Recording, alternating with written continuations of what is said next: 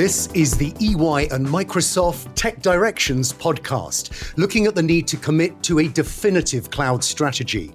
Ideas for leadership from the EY organization, offering clients the knowledge they need to harness Microsoft Azure. I'm your host, Simon Hobbs, in California. Organizations will soon be spending $1 trillion a year on the cloud, according to IDC. Choosing the correct cloud strategy is obviously critical, with far reaching consequences. But it's a challenging decision because there's no one size fits all. Some businesses will go all in with a single provider, others will drive for a multi cloud solution to avoid vendor lock in. But according to the two thought leaders that you're about to meet, what you do not want to do is attempt to plough a middle path, because that will likely deliver the worst of both worlds more importantly, they believe the middle ground can trigger paralysis, organizations left oscillating or vacillating between the two poles. This podcast is about how to craft a concrete cloud strategy and why, in order to win, you should explicitly publish that agreed plan. Please remember conversations during this EY podcast should not be relied upon as accounting, tax, legal, investment, nor other professional advice listeners must consult their own advisors.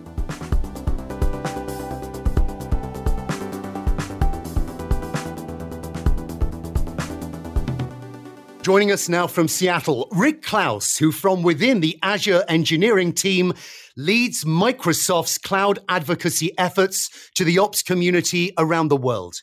Rick, I really appreciate you sparing the time. Thank you very much for joining us. Thanks for having me, Simon. Great to be here. And from New York, Tim Rehak joins us, who leads EY's cloud strategy team in the Americas. Tim, I really appreciate you helping us out to make this happen as well. Thank you. My pleasure. Great to be here. Okay, Tim, let's let's kick off by addressing the elephant in the room. You know, COVID-19 I think, as we probably all know now, tested every aspect of an organization, not just its technology, but its supply chains, its operations, and, and latterly, even its culture. What has the pandemic meant for you doing your job on cloud competency within EY? Sure. Yeah, COVID has definitely stressed our internal collaboration tools. Um, and had we been on prem, I think uh, we would have been in for a world of hurt. But uh, luckily, we had been on uh, Microsoft uh, Teams for, I guess, a year and a half now or so. So when COVID came and and our um, employees worked from home, uh, it was really pretty seamless. And we've seen the same things really with our clients that uh, those that had made good progress on their cloud journey were much better able to respond quickly uh, to what was changing in the marketplace. Um, there's a state government we do some work for that uh, their unemployment uh, system was able to keep up with uh, dramatic unemployment claims demand early on in COVID. And we saw, you know, many other states uh, not be able to do that. And the key difference was that their unemployment system had been migrated to the cloud and was able to scale, you know, very, very quickly. And, you know, honestly, I think it was about 10x the normal um, compute power that they were able to deliver on demand. So, yeah, we've known all along that agility is one of the key benefits from cloud, and I think COVID, as you said, really proved that uh, you know once again for for everybody. Well, three months into lockdown, you wrote a blog about those extreme and sudden shifts in demand, you know, scaling up and the scaling down, which, which you're talking about. I guess, if anything, that reproved the case for the cloud if proof were needed. Yeah, and I think, you know, it's interesting, right? As EY, we talk to CIOs and CFOs and CEOs for that matter. But you know, CFOs have always uh, kind of liked the concept of being able to link, you know, underlying IT costs to the revenue stream. So, you know, we've had uh, retail clients that saw their digital business grow 40, 50, 60%. And, you know, their cloud costs went up, uh, probably not as fast as their revenue did, but they were able to scale and achieve those revenue gains because they were in the cloud. And then we've got other clients that were severely disrupted and you know their uh, revenues went dramatically down but their cloud costs also went dramatically down. Wasn't anything in particular they had to do. They just were seeing less demand for compute which was powering their transactions and that you know dramatically uh, brought down the cost of the cloud for them. So in both a you know increasing market and a decreasing market the ability to tie sort of underlying cost directly to revenue is something that uh, most CFOs really uh, respond to, and most uh, CIOs, I think, are happy to be able to enable. You know, Rick, the other the other major dynamic that I think we should mention that I, that I believe, from what I can gather, occurred during COVID nineteen, is a simultaneous explosion in the range of services that are being offered by engineering teams like yours at Microsoft in the cloud. Not least artificial intelligence and machine learning. I mean, that would be a potential game changer at any time, but it seems to have occurred in the middle of COVID, correct? Well, I think I think what you saw was actually as just kind of like what Tim mentioned. The proof is in the pudding. The the unfortunate circumstances around the heavy stressors of a worldwide pandemic like COVID nineteen really forced a lot of different organizations, including Microsoft, to go through and and truly live what we've always been saying about agility using cloud as one of the ways to get there this actually gave uh, Microsoft uh, a very large customer base that was actively using these technologies uh, in a much higher intensity way. And we were able to determine uh, certain faults and certain tweaks that we had publicly talked about. A, a great example, like we talked about Microsoft Teams uh, as an example. Uh, for collaboration for tools that Microsoft and EY has used. Um, we actually went down like any other service provider with an issue of capacity and we actually tweaked behind the scenes things within the code itself to make it so that we had more capacity to handle more customers at such the rapid pace. Something as simple as the dot dot dot that someone is typing as an example. We turned that down or completely off for a period of time just to be able to give more processing cycles to the rest of that particular software based uh, solution uh, for collaboration that our customers were using so that we could onboard more customers. So the volume was there, the technology was there, and even we embraced a lot of cloud concepts because obviously we're a cloud provider uh, to be able to maximize the return on the processing power that we had. Tim, your response within EY again during COVID 19 was to become the first of the big four to set up dedicated teams to help your clients develop the capabilities that they then need to harness what Rick is offering over at Microsoft. Why did you decide to do that? And how big a funnel is that for Rick? The key, I think, differentiator for clients out there today is how quickly uh, can they learn, right? And their organizations learn and then take advantage of the new technology to uh, create a, a market opportunity. And so, you know, Microsoft is doing all this great engineering but it doesn't just uh, you know uh, magically uh, then uh, uh, translate into all of the different customers. So they lean on EY to to work with Microsoft very closely, understand exactly what Microsoft is working on. That's going to be available, you know, in three months, and six months, and nine months, and then help them better understand and take advantage of that roadmap. Mm. Talk, talk us through the speed at which you observe different industries moving. I'm, I'm thinking particularly on, on AI and, and, and machine learning, but I mean, generally across the board as far as cloud is concerned. Sure. Yeah. During COVID, particularly, and probably even before, right? There was a you know a dramatic shift towards cloud computing and and digital transformation in consumer product and retail. Right. The you know the move away a bit from brick and mortar to uh, multi-channel and, and online channels um, certainly, you know, absolutely killing it uh, right now in in that industry. Um, healthcare going pretty quick. Um, financial services, kind of interestingly, I would say were late adopters to cloud, and uh, predominantly because they had security and, and particular compliance issues that were a challenge for them early on. But uh, the shift has been dramatic over the last several years, and uh, financial services right now is adopting cloud at a very, very rapid pace. And then, you know, you have some traditional industries like uh, utilities that uh, move slightly slower pace, right? So they are absolutely all, uh, you know, on the cloud journey, but they may be, you know, at step one or step two.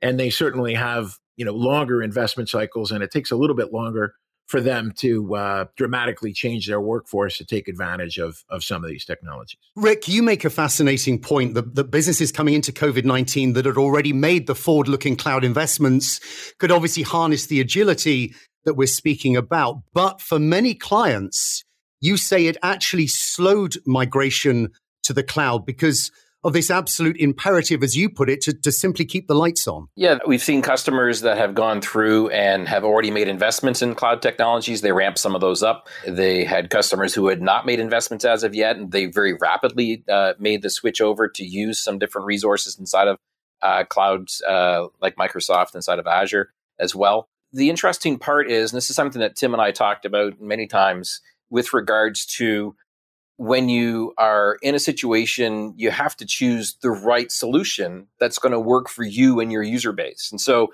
for some, it might mean you're going to need to go in and kind of shore up and fix some stuff on premises, but then take advantage of some hybrid capabilities inside of the cloud. Others are going to identify individual workloads that make total sense. They can't scale on premises, they can scale inside of a cloud environment just from the sheer factor of machine sizes and they can migrate lock, stock, and barrel that whole chunk of a workload up inside of a uh, hyperscale cloud like Microsoft Azure, and then scale those sizes as required, as Tim's blog post pointed out, bring them down when they're not required to be able to reduce the cost. The biggest issue really is whether or not they're going the next step after moving workloads, after examining workloads to move. Uh, and are they taking advantage of all they can to recoup the benefits of using cloud beyond the simple first step, the bright, shiny thing, the sizing and the agility of turning stuff on and turning stuff off, those value add services where they actually get the most benefit. I started this conversation by saying that, that you guys are very worried about people being in the middle ground and that that can cause paralysis and the worst of both worlds. Are you saying that as a result of COVID, actually there are more companies, multinationals in your case, that by default, by the hybrid nature of what they were doing, ended up in that middle ground? They end up in a in an area that may be potentially dangerous for them rick. I'll clarify a bit. It's not necessarily the middle ground that they're stuck on premises or they're, they're stuck inside of a hybrid world. It's more so that they're not making a clear choice. They're reactively going through and just simply choosing to move something and then leave it and not touch it after the fact. That's the paralysis you can't just simply move or, or, or choose a strategic workload say this is going to go to a cloud environment, take advantage of some agility or some new hybrid adaptation between that particular workload with on premises and there. That's not the paralysis that, that we're concerned about. It's the not re examining how that particular workload is working and how it can better be tweaked, refined, reimagined, re envisioned, re engineered to take advantage fully of all those different cloud resources, or that they choose to go and uh, use the best of this cloud provider, the best of that cloud provider, the best of the other cloud provider, the best of on premises, and end up with a very complex and overly complex solution, thinking that they're going to be in a better situation. Being very mindful of how to leverage the cloud technologies and take advantage of uh, what makes the most sense for your workload is where the ultimate place I'm hoping customers go. Tim, in your, in your experience, why do people struggle with the creation of a definitive cloud strategy in practice? I think it's a combination of things. One, you know, many of our clients, when they first created their cloud strategy, didn't have a ton of cloud experience. So they're making these really long range, impactful decisions before they actually have the experience they need to make them. And obviously, you know, as EY, we we do our best to advise them and counsel them. But you know, ultimately it is our client's decision. And ultimately early on i think for a lot of them they sort of lack that experience and the understanding of the implications of all of those decisions. I think second you know there are uh, a number really of sort of intertwined decisions that they're being asked to make.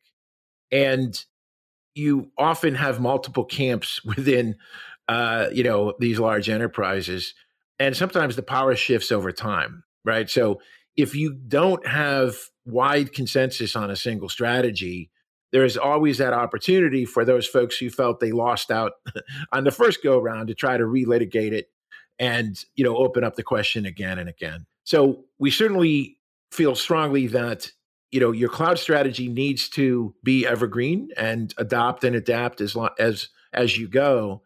But at the same time, you know, if you're constantly reassessing those decisions you've already made, or those decisions are being questioned by folks that have um, decision rights further down in the organization, um, it can lead you to a bad place. And you know, ultimately, the the worst end case scenario is a random placement of workloads in multiple clouds without a strategy and a plan up front. Rick, you're nodding furiously there. No, it's just Tim is absolutely capturing it right there. It's your cloud strategy doesn't mean that it all has to be on the cloud. Your cloud strategy is the best for your workload, but you have to commit to one and make sure everyone clearly understands it. Ex- examples that Tim brought up the whole concept of going with a cloud first strategy that is the evergreen project. So, new projects coming into being at customer sites, net new creations of, of line of business apps or internal apps for solutions. It's obvious that using a cloud solution is a very quick way to prototype, test it out, refine it, make sure that it works, have an agile approach to it, and then meets the customer's needs. Fantastic. The longer, more complex designs of migrating workloads up and out of an area because of a data center closure or because of a leased hardware that's going to disappear or something like that. Those are much more complex. And a valid strategy could be that it's going to be hybrid for these portions and it's going to be cloud native for these other portions of that one particular workload. Um, but having that strategy and not, as you mentioned, oscillating between paralysis and decisions uh, is what you're ultimately trying to do with the cloud strategy. And as Tim points out as well, um, not necessarily having let's use everything, let's use best of breed, let's just focus on one, let's just go on prem. That is where you end up in the trouble uh, because it's not well thought out and not well adapted for the overall decision maker flow. I just want to take a little bit of a step back and explain what the two basic strategies are. Just explain the option of going all in with a single provider. Sure. Yeah. So for some of our clients, they say that, yeah, we're going to pick one hyperscaler and, you know, we're going to try to get most of our workloads there. And for large enterprises, actually, they all end up at least a little bit multi cloud, but they might end up 90%, you know, in a single hyperscaler. And the good news there, right, is that they then have a less complex environment they have a less complex skills environment, right? Because their people can focus on on one set of skills and one set of services. Um, you know, Rick could probably tell you better, but uh, Microsoft and and the other hyperscalers are releasing you know thousands of services per year. So if I'm in multi-cloud world, I've got to keep track of you know many times thousands, right? So being able to pick one, g- go deep with skills reduces complexity. The bad news, obviously, is you are a bit locked into that vendor. You, you need to make that decision and say, look, this is my partner. I want to be close to this company. I feel good about their direction. I know that they're going to be in business in five years and 10 years. I'm not worried about, you know, relying too much on them. So I'm willing to, to get locked in with this vendor. And, you know, if I'm willing to do that, then I get back quite a bit on, you know, simplicity and uh, lower cost to operate. Rick, I guess as a vendor, that, that's the option you love at Microsoft, provided they come to you. well, the, what I will say is that all the hyperscale cloud providers are doing their best to make sure that we're using um, native tools for the different services that are available. So, for instance, if you're going to be doing some of the more advanced stuff with Kubernetes services, which is the buzzword du jour, um, we're going to make sure that we're using a CNCF version of Kubernetes services that all the regular tools are going to work with. And other cloud providers should also be doing this as well to try to limit some of the, uh, not necessarily limit the lock in, but simply limit the skill set lock in that you have to have by only knowing how one cloud provider does it versus the other cloud provider while using an industry uh, norm of using something like containerized services. Uh, but uh, Tim is bang on with regards to the skill set that's there and required investments. When you understand how, for instance, IaaS, the entry point for a lot of cloud cloud solutions, works within Azure, it's going to be different than how it works within uh, hyperscale provider X, whichever the X happens to be. They have their own way of how you manage and work and provision and tune and tweak and use the IaaS uh, infrastructure as a service virtual machines inside of their world. Those don't translate between the other and requires a very specialized skill set. Uh, and we try our best to, to minimize the, the differences for the skill set requirements to make it so that customers have choice. Right, uh, uh, Tim. Just for the sake of completeness, just just run us through that second basic cloud option, being multi-cloud, and and just I mean, for people who, who this subject is new to, just why, why did vendor lock-in become so scary? Yeah, you know, I think uh, to be fair in the in the IT industry, right? We've seen before when when a single vendor gets too much power in the industry, and we've got a few examples of that certainly going back. So I, I think that you know IT executives are um, are concerned about about doing that. I think you know in my mind the fact that there are you know two hyperscalers that have tremendous market share and a third that is growing very quickly um, and you know actually internationally a fourth and a fifth that you know have some um, some traction as well. Um, really, you know, makes that less of a concern, but that concern is certainly out there. So yeah, some clients say, look, you know, we want to be 50-50 or we want to be 80-20 in, you know, hyperscaler A and 20% in hyperscaler B, and we're going to do that purposefully and upfront. And not only that, usually they then say also, look, we don't want to use too many PaaS services um, from you know either of the clouds because that can tend to lock us in. And how Microsoft operates a database, you know, as a, a platform is is different than other hyperscaler, right? So we tend to avoid more of the PaaS stuff.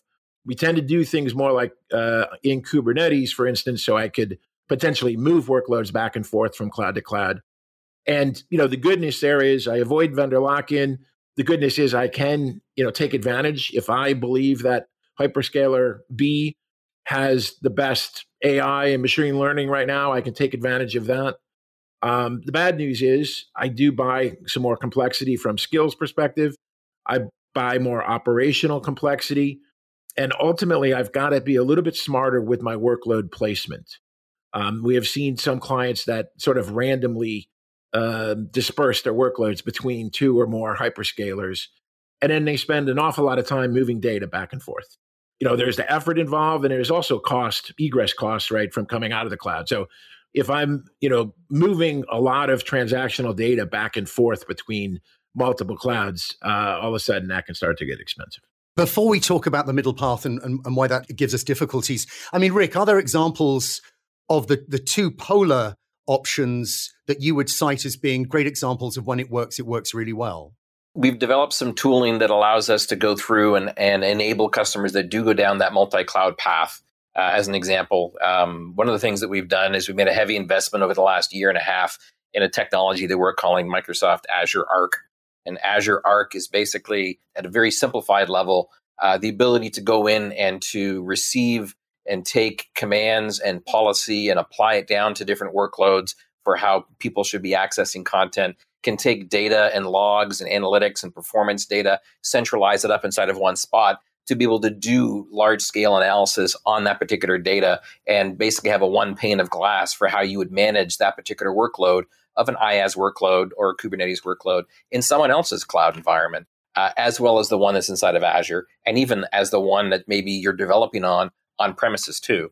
And you have that one pane of glass to bring all that data together to be able to analyze it and to look at it. And at the same time, technically go off and manage it to say you can or you cannot deploy in this area based on what groups you belong to, based on where you go to. So you don't, we're building the tooling necessary that's there to make it so customers can be successful if they find themselves inside this multi cloud environment. And if that's the design that they've purposely chosen to go down towards. Uh, let, us talk about people wanting to find a middle path and not wishing to favor either of the, the two polar options. Tim, I think even you would admit that oftentimes in IT, plowing a middle path can succeed. I mean, this is tradition for a lot of you guys in your community, isn't it? Yeah, for sure. And I do think, you know, there are uh, many examples, right, where the sort of middle path between the two strategies makes the most sense. But in the cloud space, what what we see happening is clouds, you know, clients that end up, you know, essentially in multi-cloud, but that wasn't their strategy, have all the complexity and the skills challenges, but they all also end up with a fair amount of vendor lock-in because they didn't do it strategically. And then they also don't spend enough time thinking about which workloads go where. So instead of having, you know, a specific data domain in a single hyperscaler so that the data movement is eased, they end up with one HR application in uh, hyperscaler A and another in hyperscaler B, and you know they they end up with the data movement challenges anyways, right? So you know they they miss out on the ease and the simplicity of uh, you know a, a single or a, you know a strong uh, majority 90% in one cloud but then they also really lose out as well on the uh, sort of ability to move workloads back and forth and the you know not being locked in because they haven't sort of fully declared on you know an abstraction strategy Right. Uh, Rick, I've heard you observe that often clients almost by default end up generating six or seven micro strategies that they're unable to choose between? How, how do they get to that stage? Because I'm assuming that's what then leads to the paralysis or, or the vacillation often correct yeah this conundrum of having too many um, too many cooks in the kitchen if you will of making decisions for their own individual projects and no centralized vision for what the ultimate single cloud strategy should be that has enough input from the different expertise areas of the storage admins of the the networking gurus of the the advocates of using cloud native technologies that are inside and the also the anti-cloud people that happen to be inside those different organizations. If you don't have the ability to bring them all together to have a voice and a say in making that single strategy that they all can buy into you're going to end up with dissent and you're going to end up with folks that just are not committed to going down that path they go and they on their particular portion of a particular project decide to go off and no we're going to stick with this cloud provider over here even though you're going with the other one because all my folks are trained up and they understand this one better so i can provide you with better services that's when you end up with a lot of the fragmentation that we've seen so far. Yeah, one of the things that we see happen, right, is if you don't have a clear, you know, governance process and decision framework and and clear lines of who makes each decision and how it's made, and that is anchored in your strategy, you know, different teams are actually executing against different strategies that are sometimes orthogonal to the direction that the CIO wants to go. And so you see each application then, you know, be litigated, if you will, you know, throughout the organization as to where it should go and how it should go.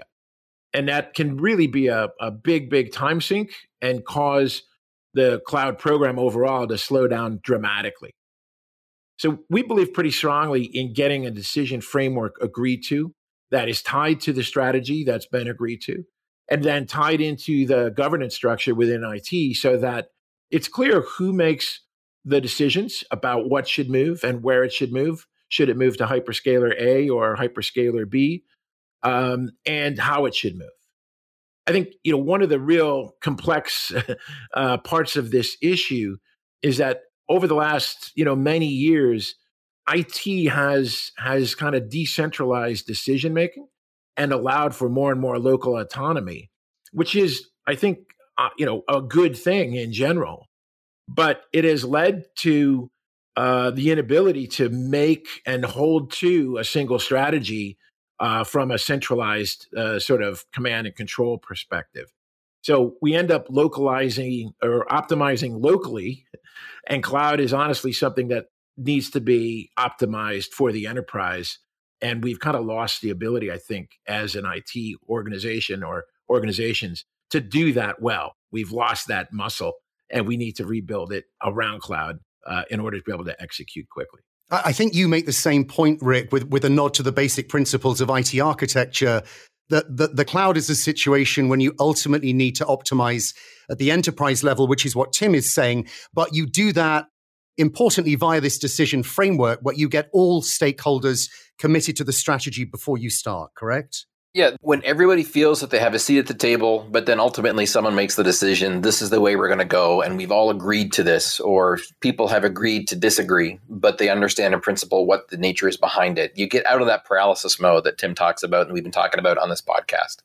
Um, it's, it's it's important to understand that that a lot of the that a lot of the people that are making these contributions and discussions have valid points that potentially for this particular scenario something's going to work something's not going to work based on their experiences because it's that tribal knowledge they have about those individual experiences. But ultimately, the agreement of going forward and progressing down the path of modernization, progressing down the path of adopting cloud technologies or hybrid strategies that work, um, that ultimately is going to get the internal customer and the external customer what they need done and what they need from the IT services environment uh, to get those projects moving forward.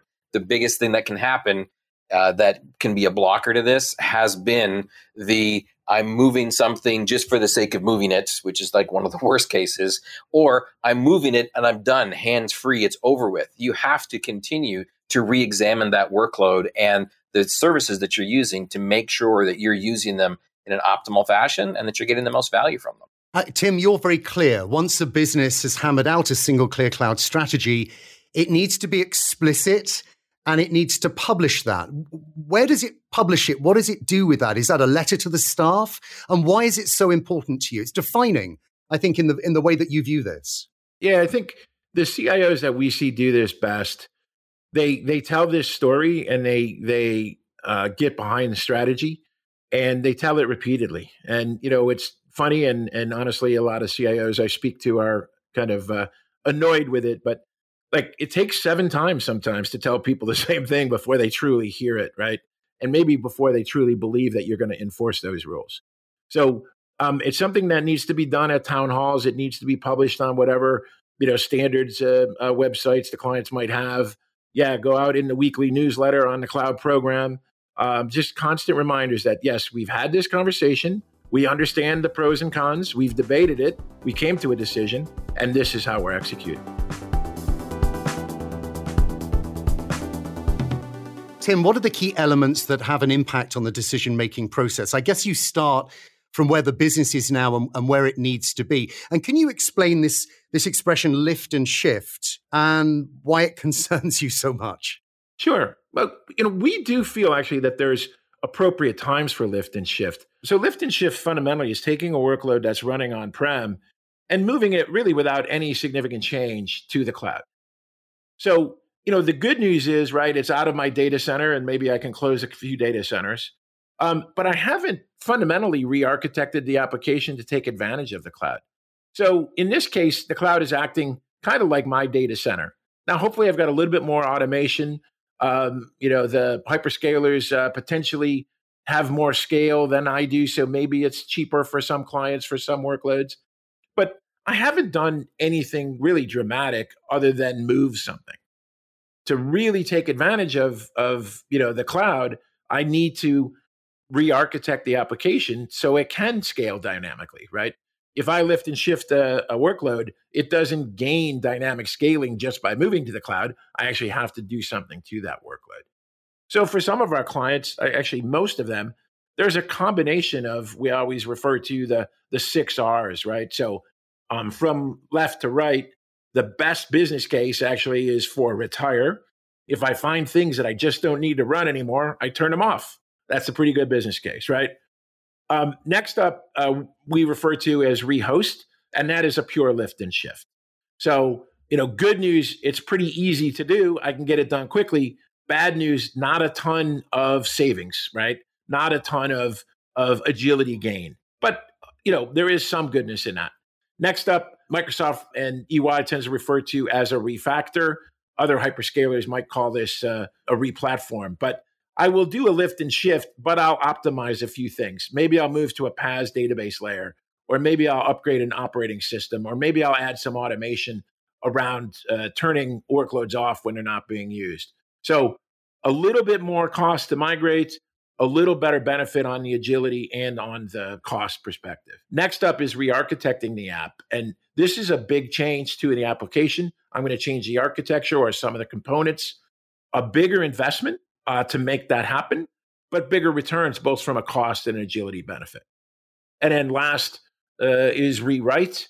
So I'm going to essentially start over with this application. I'm going to write it in cloud native fashion. Um, probably these days it'll be microservices, and probably these days it'll be on Kubernetes. Um, and now I can take advantage of all of the wonderful things that the cloud has to offer, all of the services that the hyperscalers have invested in, and I gain the most cost and agility benefit. But oh, by the way, the cost to actually rewrite that app is pretty high. So bigger investment, bigger return, longer time to break even. I'm really impressed that you got through all of the six R's. I, I only had four on my list there, Tim. Ah, well, it might have been five. I'm not 100% sure. but Rick, this is hard to do. I mean, you've said yourself, a lot of engineers don't want to go back and look at the code that was written before. They'd rather get involved in the greenfield stuff. I mean, this is a this is a, a political problem within an organization, I'm assuming. It definitely is. And I do go, do want to give kudos to, to Tim for that beautiful spectrum discussion he just did a second ago, because it really does kind of lay out the path that we've seen for the maturity of someone's cloud strategy of being able to go down to that last level. And absolutely, as Tim mentions, the the the higher up on that scale you happen to go, the more benefits you end up reaping from using these cloud technologies that are in there. But we do see a lot of customers that kind of come in and they stop at the lift and shift, take a breath, take a break, and then all oh, we'll get back to that in a bit. But they, they don't come back to it. Um, the, the incremental step, even of just coming back and revisiting, oh, we used to back up our stuff this way on premises. Now we'll do it differently inside of the cloud environment. Oh, we we we used to rely, as as Tim mentioned, on uh, a dedicated virtual machine for SQL or for our database layer for the, our application. Uh, now let's go and we don't want to manage the complexity of the machine anymore. We now just want to take advantage of the platform as a service from database as a service options uh, to be able to go off and to have access to our, our, our, the data for that particular layer. The higher up in that scale you go, the more benefits you reap and the more payback you get. You don't get stuck inside of the world of We've moved it. It's done. It's technically in the cloud. We'll move on to the next 700 workloads. We have to decide if you want to retire. I love that. Or if you want to keep around uh, in some kind of a modified form. And we should remember, Rick, that you sit within the Azure engineering team talking to engineers around the world. I mean, fundamentally, I think for both of you, it comes down to guardrails. In the struggle to be more agile, to give teams more autonomy, someone has to figure out how to make it clear that certain tenets of the plan are not up for debate, Rick. Yeah, having those defined on the paper based and then the people process side of things absolutely is required. Tim's done a great job going through some examples of how to go off and get this communicated. The good part is, is a knowledgeable team of individuals that understand the platform that they've chosen should go in and make sure that they have set up those guardrails, set up those policies, set up the different governance places, uh, things that are in place that they always wanted to put in place on premises but never got around to. Now they're in this green space of using cloud technologies. They can go through and say, "Oh, you know what? The the data team uh, has the ability to go through and spin up these types of VMs only, not these super large, super expensive ones, unless they're inside of production. But in their development environment, they can spin them up of this certain size, or they can only be running for so many hours if they're inside the lab environment, then they get shut down automatically. You can put all these different processes in place, and you can put the guardrails in place too. Um, so, for instance, uh, you have the ability to empower the different dev teams for different projects to allocate and create architectures and resources within the scope of their area for their project, but then they don't go and overcommit or overpopulate or overcreate these different things uh, that potentially is going to incur a very large cost. So you can have these guardrails put in place. They can be flexible to a point to give them the autonomy to work as their teams need to work. But at the same time, they still are there to enforce when they're over exceeding their bounds of where they should be working. Very simple examples with sizes of VMs is the way that's the easiest way to tangibly explain it. But it goes much, much, much more at depth because all hyperscale clouds, Microsoft Azure included, has these different policies, these different governance guidelines, and these different blueprints as a way to set this up so you've got the guardrails, the customers have the autonomy, and the teams within your companies have that autonomy as well. We're, we're rapidly, rapidly running out of time here. Uh, Tim, from the outside, when the cloud works, when does it work really well? What do you see at EY as examples that should spur everybody on to, to these ideals? The kind of good news is, right, that most of our clients have come to the same conclusion, and, and that is that cloud architecture wins, right? And honestly, I don't think there's any debate. So if, if you're creating, you know, a new application today, you know, you're going to do it in the cloud. And if you don't do it in the cloud, then it's probably immediately technical debt that's going to have to get migrated in the near future, right? So, so like at least in my career in IT, I have not never seen you know the whole industry you know sort of make the same decision almost at the same time so i think that's the good news and i think the clients that are doing it the best you know they've taken the time up front to experiment a little bit and then create the strategy create the governance create the decision framework so that they can you know move quicker later right and then they can go and revisit that every 12 months or 18 months but you know let's not revisit it on a daily basis and then, you know, they tend to also have a mix of the of the five R's or six R's in the portfolio, right? Because if you want to go rewrite every application, hey, it took us 70 years to accumulate those applications, right? So we're going to rewrite them all in 18 months is not a very good strategy, right? Um, so there's got to be some combination of lift and shift and re re-architect and rewrite and honestly replace with um, software as a as a service solution as well. So you know, decide on your strategy, decide on the mix and what's appropriate for each application, and then go execute against that plan. Uh, those clients tend to be uh, very happy and very well positioned, as we've seen with COVID, for a world that changes faster and faster every day. We cannot survive without agility in our technical solutions, and cloud is a key enabler. Let, let me ask you one final question each. Uh, first of all, to you, Rick. What I really want to ask you is where we'll be in five or 10 years' time. But the cloud is moving so fast, and, and the hyperscalers seem to be moving so fast. I don't know how, how you can answer that, but you are in a truly unique position to understand within the Azure engineering team. Where do you think we'll be in, in five years or 10? See, this is where I can give you my typical consulting answer of it depends, but I'm not going to do that. What, what I will say is that Microsoft Azure uh, and quite frankly, all hyperscale cloud providers, we build the solutions that our customers are asking for and that they're looking to have hard situations or hard problems solved. And we're very customer focused uh, to make sure that we have what our customers need before they actually need to have it. And so we have a very strong listening arm. I'm part of that listening arm as an example to be able to go through and to bring feedback from customers back to the engineering teams to help them craft their products better or create net new products. Uh, and customers ultimately end up succeeding because we do that, and all cloud providers do that. But what you seem to be saying is that, is that the two sides, the clients and you guys within the engineering teams, are moving at different speeds, and maybe that will become more dramatic, I think, as time goes on. I, think the record's going to show that we're always moving. We're, we're always going to be moving at different speeds, and we're going to be doing our best to stay ahead of what customers are asking uh, and provide them with solutions that will solve their needs once they come to the, the ability to adopt and to use some of these newer technologies. And so, really, in the next five to 10 years, it's just going to continue to grow and, and it's going to continue to evolve. And we're going to be here and ready for you when you're ready. Tim, how do you see the, the, the five, 10 year future? Didn't one of your clients ask you for a 15 year roadmap? They, they did. And, and, you know, I do think it's, it's telling a little bit about the, the pressure in different industries, right? So, you know, if, if your industry isn't undergoing a tremendous amount of change, then you can afford to have a 15 year cloud roadmap. By the way, I can't create one for you because my cloud crystal ball runs out at about three years.